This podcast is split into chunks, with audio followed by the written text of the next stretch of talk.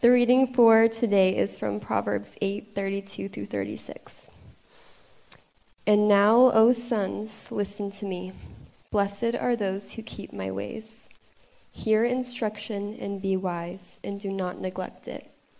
Blessed is the one who listens to me, watching daily at my gates, waiting beside my doors.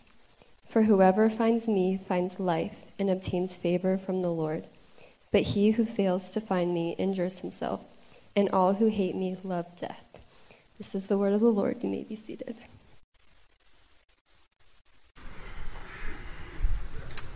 Thank you, Ashley.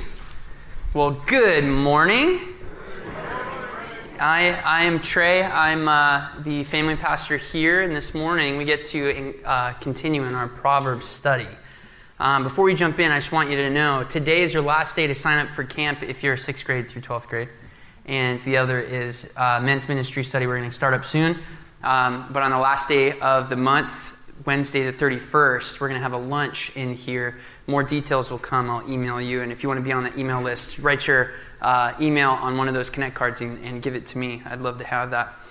Well, like I said, we've been in our Proverbs series, and last week we went over self-evaluation. We talked about how in Matthew 7, Jesus says, "Hear and do what I say, and you'll be like the man who builds his house on the rock." Then we also read and talked about 1 Corinthians 1, which says that Jesus is wisdom. Jesus became embodiment of wisdom. And this week we're going to go through instruction. Wisdom through instruction, and then next week we'll go through correction, and then the last week we'll go through implementation. And I'll jump into more of the paradigm of how we understand how those connect. But the reason we chose those things for the week is we were praying and thinking through Proverbs. How do we communicate Proverbs in 4 weeks? And what we thought was, where we landed was the four biggest pillars that wisdom from Proverbs lands on is self-evaluation, instruction, correction, and then implementation. And so we're going to focus on those.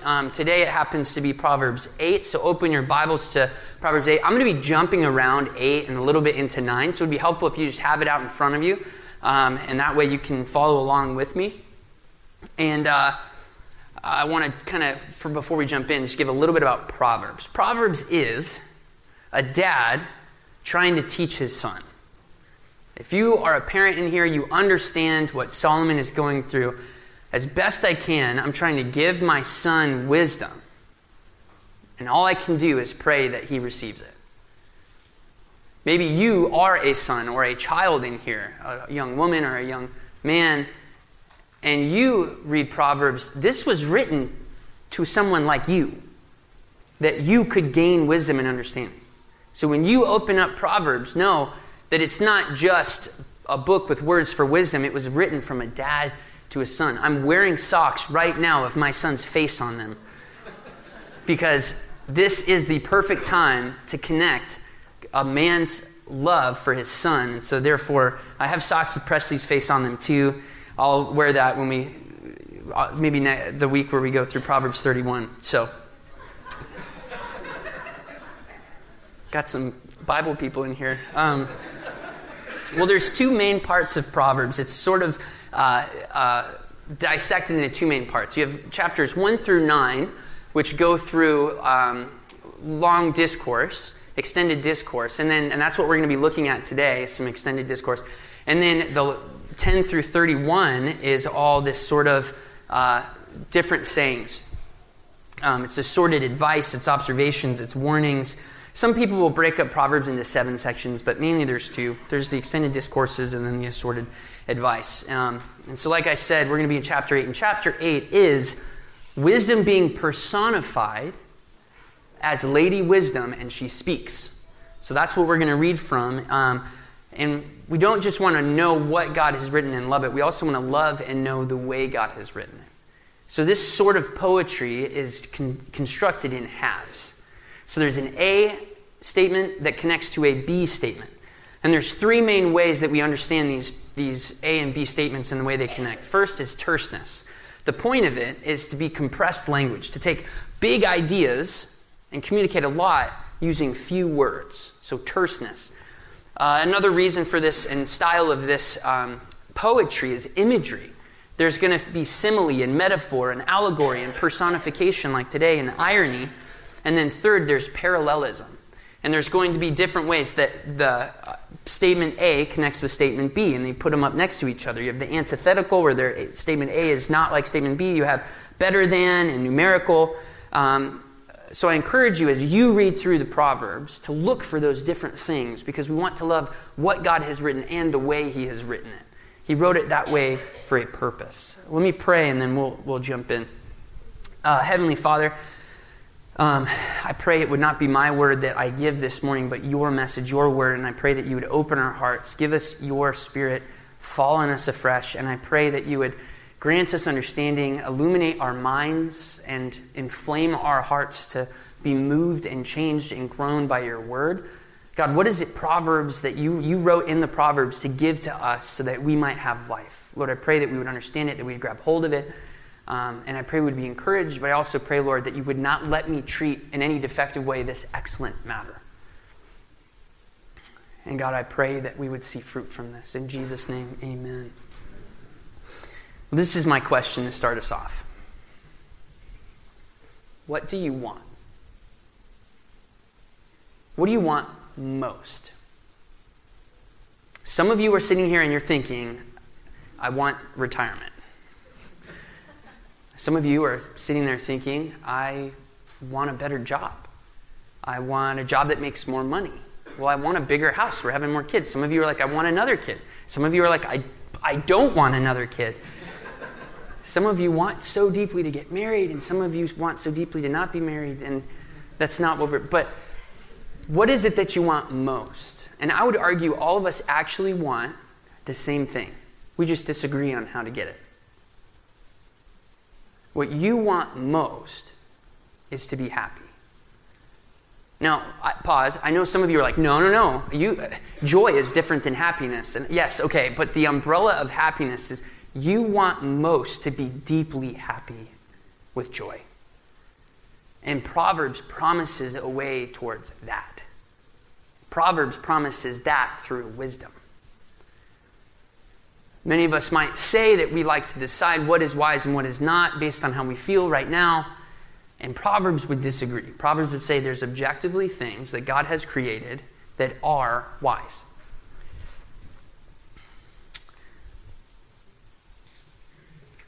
People would even say we deserve to be happy. Have you ever heard that? Yeah, well, you deserve to be happy. Have you ever thought of it? Is that actually objectively true? Proverbs would argue that that's not true. We'll see today that there are people who choose not to listen, and they are fools. And there's people who choose to humble themselves and listen, and they gain wisdom and life. Proverbs invites this love for wisdom, for Lady Wisdom, because she promises deep joy and life, and then folly promises life but gives death. Proverbs 1:7 says, the fear of the Lord is the beginning of knowledge. The fear of the Lord. Fools despise wisdom and instruction. So here's the big thing. When you go home, this is if kids, if you go home and mom is like, what did Pastor talk about today? This is what I want you to say. When you guys go later today and you're eating brunch and getting breakfast tacos at, what's that place that starts with an O? Otros. And when you're getting breakfast tacos at Otros, this is what I want you to be. This is when you're like, I can't remember what he said. This is it.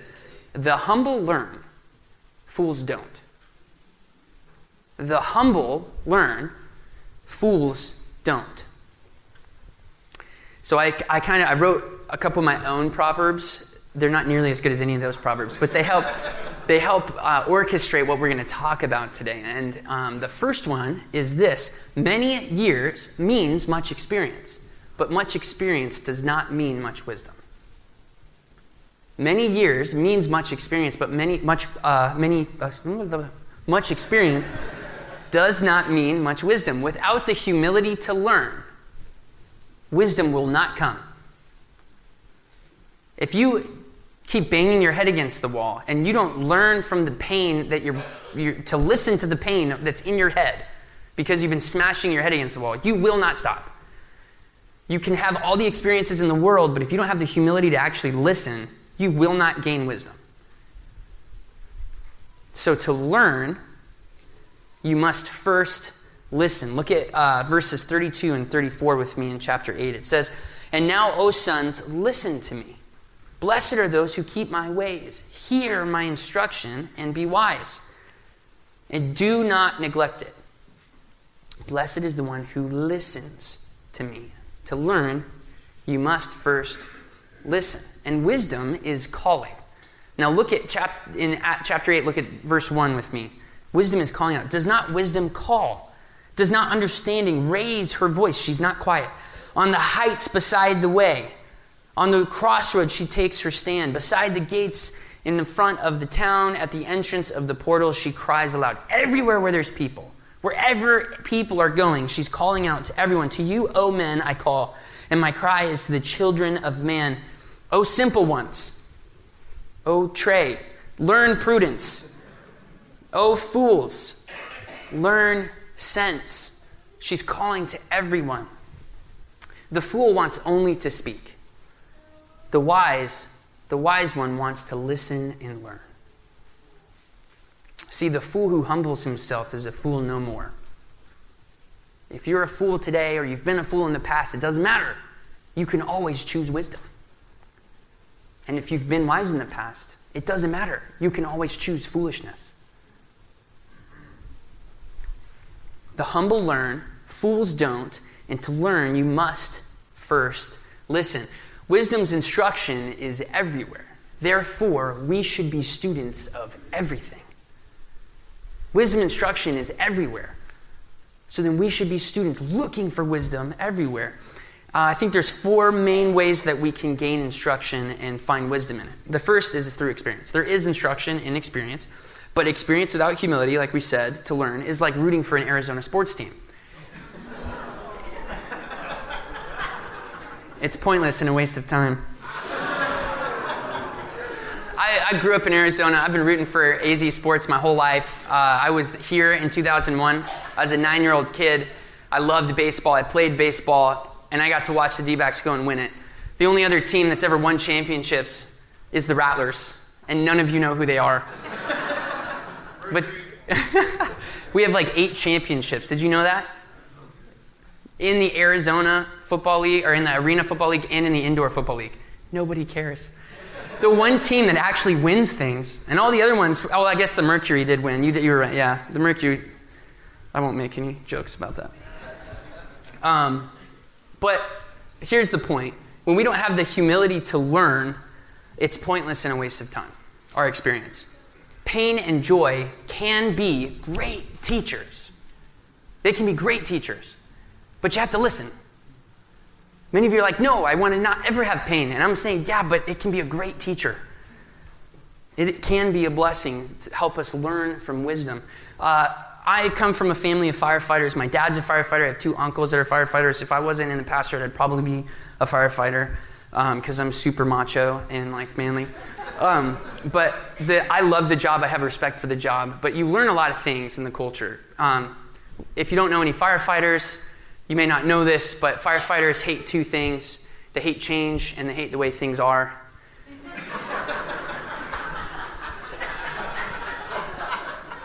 I can say that, fire family. I love the job. I respect those guys a ton. But there is this department, I won't say which department it was, but a few years ago when they got new Rosenbauer engines, they ended up having brake issues. And they ended up regularly crashing. And they're like, oh, something is wrong with the engineering of this dang machine. This apparatus is like supposed to have all the bells and whistles. And then it, for whatever reason, it continues to crash on the silliest, it's brakes. Come on, can we get brakes right? Well, they did an investigation. They found that this department washed those tires every single day. At the end of the day, they'd wash the tires. Well, it jacked up the brakes. They didn't work. I'm like, well, why do they do that? It went all the way back to where they had horses pulling a wagon, and they would wash the wooden wheels to get the mud off. And they just kept doing it. And they would not learn until there was pain, until pain woke them up to listen. And then finally, they stopped doing that. The engine's good enough. The brakes will work. You don't have to clean the tires every day. It doesn't need to look like it just rolled off the lot. tell a firefighter that and he would disagree. But anyway, the point is, pain and joy can be great teachers. Our experience in life can be a great teacher, but we have to listen. We have to be listening to what's going on. We look for instruction and experience. Another way that we can get instruction is in other people's teaching. And it'd be wise to listen, and with discernment, to everyone. We want to find wisdom in the instruction given, regardless of who the instruction giver is. The thing with who's giving the wisdom, sometimes we care so much more about who's saying it than what's being said. And in us, we either open or close our ears, if we could do that. But we do that based on who's speaking. But the wise person looks for it anywhere, and they listen with discernment, because Lady Wisdom is not the only one calling out. Look at chapter 9. We're going to jump into verse 13. It says, "The woman folly is loud. She is seductive and knows nothing. She sits at the door of her house. She takes a seat on the highest places of the town, calling to those who pass by, who are going straight on their way. Whoever is simple, let him turn in here. And to him who lacks sense, she says, stolen water is sweet, and bread eaten in secret is pleasant. But he does not know that the dead are there, that her guests are in the depths of Sheol, or the grave." So where does Lady Folly take you? Into death. Promising all this wonderful, sweet things, taking you into death. So we have to listen to other people's teaching. We should listen to everybody, but we should listen with discernment. Is it right instruction? Another way we can get instruction is through correction. We'll talk more about this next week, but correction is for learning. Instruction is for learning. Correction is for unlearning. So that's sort of the paradigm that I understand that to be, and we'll say more about that next week. And then last way that I think we can really gain instruction is through seeking. Look back at verse 34. "Blessed is the one who listens to me, watching daily at my gates," watching daily, waiting beside my doors, actively seeking for wisdom. You can find wisdom if you seek after it. So what does it mean today to watch daily and to wait for wisdom today? What does that mean? I think first it means we should listen more than we speak. You have more ears than you do mouths. So it makes sense that we might listen more than we speak. When you walk into a meeting, or you walk into a room, are you the first one to open your mouth? Or do you open that door knowing, when you open that door, there are things you don't know? And you can't know what you don't know unless you learn what you don't know. So then when you open that door, do you walk in ready to learn? Or do you walk in and just start opening your mouth and talking? Or when you go to coffee with your friend, do you sit down and are you the first one to just start blabbering and talking? Or do you listen? If you were to take inventory of how many words come out of your mouth versus how many words you're hearing, and you just have a little bit of self-evaluation on that, I'm sure many of us would find that we like to speak a lot more than we like to listen. And that when we're listening, we're just thinking about the next thing we're going to say. I think wisdom would have us listen more than we speak. There's this poem that I read to Presley every now and again. She doesn't love it, but I love it because owls are the coolest bird in the world. I don't care what you say. But there's the wise old owl who sits in an oak. The more he heard, the less he spoke. The less he spoke, the more he heard. Why can't we be more like that wise old owl? I love that one. She doesn't. She would rather do the Humpty Dumpty thing where she crashes. Well, we can learn if we listen more than we speak. Another way that we can seek after wisdom is looking for wisdom, even when it's not given in a preferred manner. Even if it's not given in a preferred manner. This, of course, is not me because I have the best boss in the world, but I'm sure you guys have never had a boss speak less than lovingly to you. Can you hear the instruction and wisdom in it anyway? Or a peer who's calling you out on something and you just don't want to hear it.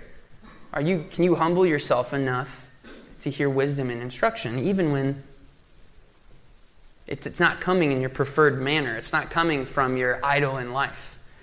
Or how about a spouse? Sometimes our spouses know us a lot better than we do. And they're able to give instruction in ways, but yet we're like, yeah, that's my spouse, though. Familiarity sometimes breeds the most hostility, and I don't know why that is. But we treat the people closest to us the worst. And when they have something to say, those are the people we should listen to the most. Or how about a stranger? Well, I don't have a relationship with you. I don't even know you. Does it change the fact that what they're saying could have wisdom in it? No. Are you wise enough to humble yourself, get out of this whole being hurt thing for a minute, and just think, is there wisdom in the instruction that's being given to me? Because if there is, objectively, that can help you, and a wise person would take it. Another way that we can seek after wisdom is reading. There's this old rich guy, who's like billionaire, they're all like, man, how did you get so rich? He's like, I read a lot. I learned a lot of things. I'm like, oh man, I would have loved to read, but I hate reading. And the billionaire goes, I hate reading too. But what does what I do and what I want to do have anything to do with each other?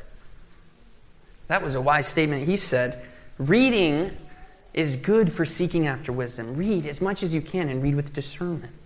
Another way that we can seek after wisdom today is seeking wisdom instead of entertainment that leads us to mindless checking out, but instead seeking to something that might stir up your heart for something good. Does that stir you up towards Christ? You know, we said wisdom's instruction is everywhere, so we want to be students of everything. But what keeps us from being good students today? What keeps me from actually wanting to remove myself and listen? And it's pride. Pride is the number one thing. Thomas Szasz, he's a psychiatrist, very smart psychiatrist. He passed away in, I think it was 2020. But he was quoted saying, every act of conscious learning requires the willingness to suffer an injury to one's self-esteem. That is why young children, before they are aware of their own self-importance, learn so easily. Claude Bernard, who's the guy who originated the term homeostasis and the understanding of diffusion and all of that, which all of you have studied and know what I'm talking about, he was quoted saying, this was a brilliant man who learned a ton and discovered a ton. It is what we know already that often prevents us from learning. Our pride keeps us from wisdom. We become fools because we were once wise. We must humble ourselves to learn, so the humble learn and fools don't. My next proverb is this: instruction heard is good, instruction applied is wisdom. Listen and do. Another way that we can say this: wisdom is applying right instruction rightly. We talked about discernment earlier, so we want to absolutely discern, is this right instruction? And we also want to apply it rightly. Application or implementation is necessary for wisdom. Look back at verses 32 through 34 with me. Blessed is the one who listens to me, watching daily at my gates, waiting beside my doors. Oh, I started in 34. Jump up, 32. And now, O sons, listen to me. Blessed are those who keep my ways, hear instruction, and be wise, and do not neglect it. Blessed is the one who listens to me, watching, waiting. First there's listening, and then there's doing. Learning requires listening and doing. So what is it that I mean by right instruction rightly? If we apply wrong instruction, or we apply right instruction wrongly, it does not lead to the blessed life that wisdom promises. It's like trying to say we can do better. I can do better than whatever that is.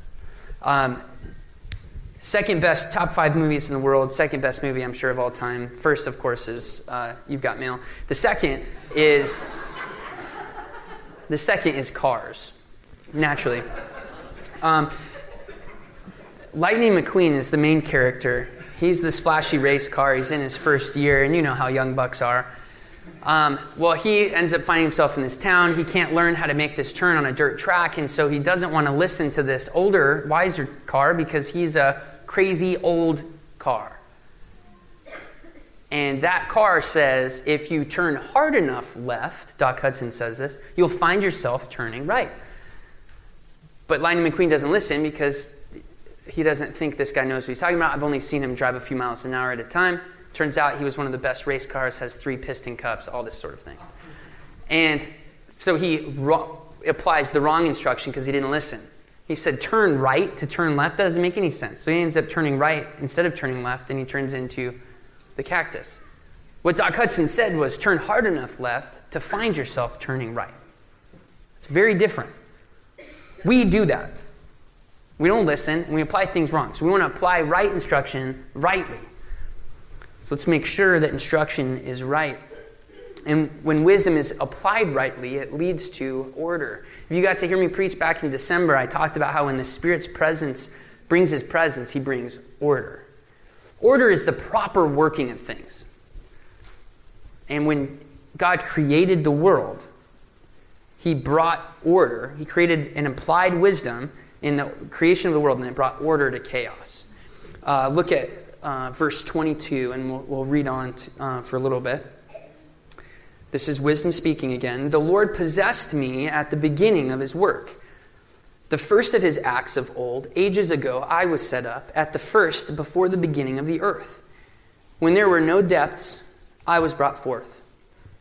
When there were no springs abounding with water, before the mountains had been shaped, before the hills I was brought forth, before He had made the earth with its fields, or the first of the dust of the world. Here we go. We're going to start hearing that order language. When He established the heavens, I was there.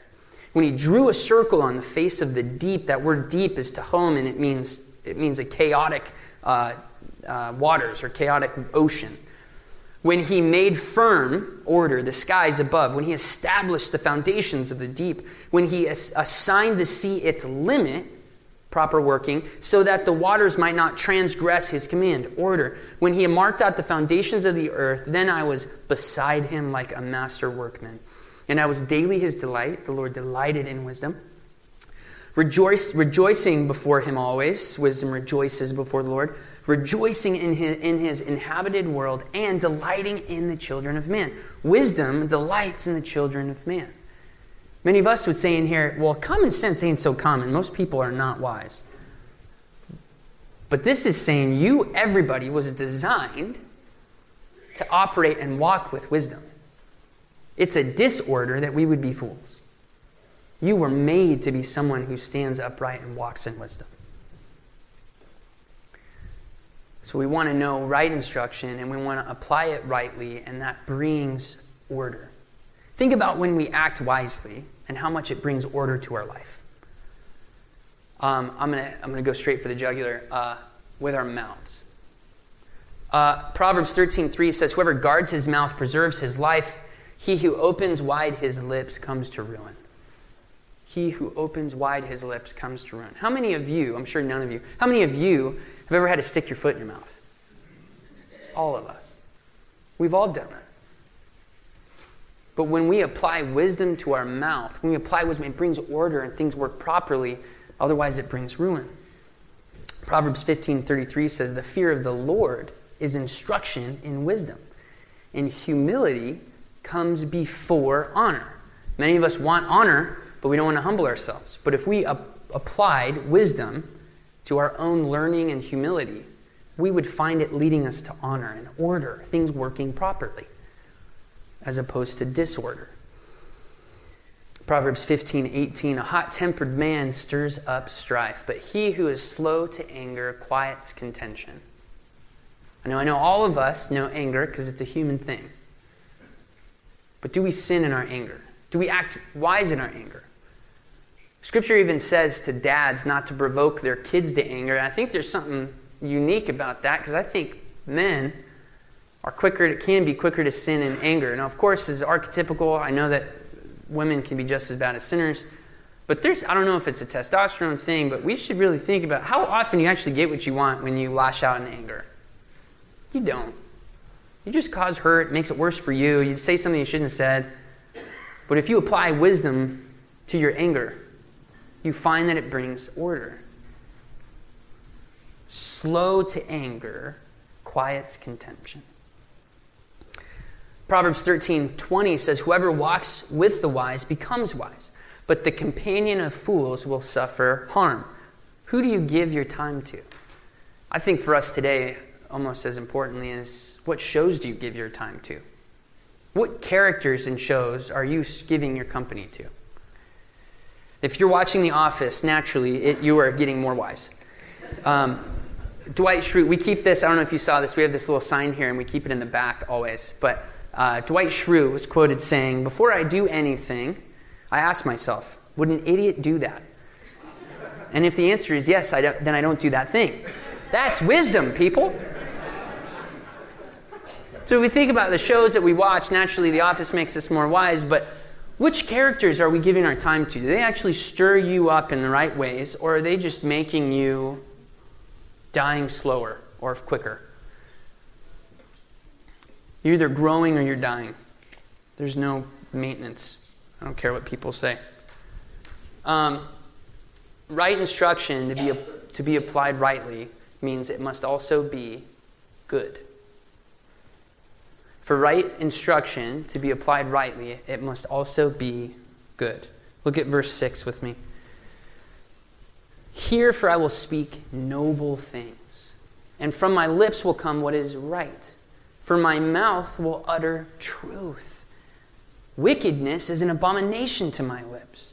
All the words of my mouth are righteous. There is nothing twisted or crooked in them. They are all straight to him who understands, and right to those who find knowledge. Take my inscription instead of silver, and knowledge rather than choice gold, for wisdom is better than jewels, and all that you may desire cannot compare with her. I, wisdom, dwell with prudence, and I find knowledge and discretion. The fear of the Lord is hatred of evil, pride and arrogance in the way of evil, and perverted speech I hate. I have counsel and sound wisdom. I have insight. I have strength. By me, kings reign, and rulers decree what is just. By me, princes rule, and nobles, all who govern justly. I love those who love me, and those who seek me diligently find me. Riches and honor are with me, enduring wealth and righteousness. My fruit is better than gold, even fine gold, and my yield than choice silver." Here it is. "And I walk in the way of righteousness, in the paths of justice, granting an inheritance to those who love me and filling their treasuries." Wisdom is inextricably bound to goodness, and that brings order. That's good. Things work properly. But wisdom is not unethical or immoral. It can't be. And wisdom brings blessing in life, but for instruction to be wise, it must also be good. It dwells in righteousness and in justice. Of course, because we're Christians in here, we've not read Harry Potter, but which, of course, I have not either. In Harry Potter, at the very end of the very first book, Harry Potter and the Sorcerer's Stone, Harry is in this showdown with Professor Quirrell, who's the bad guy. If you haven't seen it or read it, I ruined it. You're welcome. And they're standing in front of this mirror. The mirror is called the Mirror of Erised. If you spell it backwards, like it's in the mirror, it's the mirror of desire. So the mirror, some of you are like, oh. So the Mirror of Erised shows you what you most deeply desire. And it was worked to where only the person who had pure motives could get the Sorcerer's Stone. But if you wanted to use it improperly, you wanted to get it and use it, it wouldn't be given to you. Wisdom is very similar to this. Wisdom is taking right instruction and applying it rightly. If you take right instruction and apply it wrongly, it's not going to give you wisdom. You're not going to find it. And for it to be wise, it has to be married to goodness. So you don't just go after wisdom so that you can exploit wisdom to get gold. It's more precious than gold.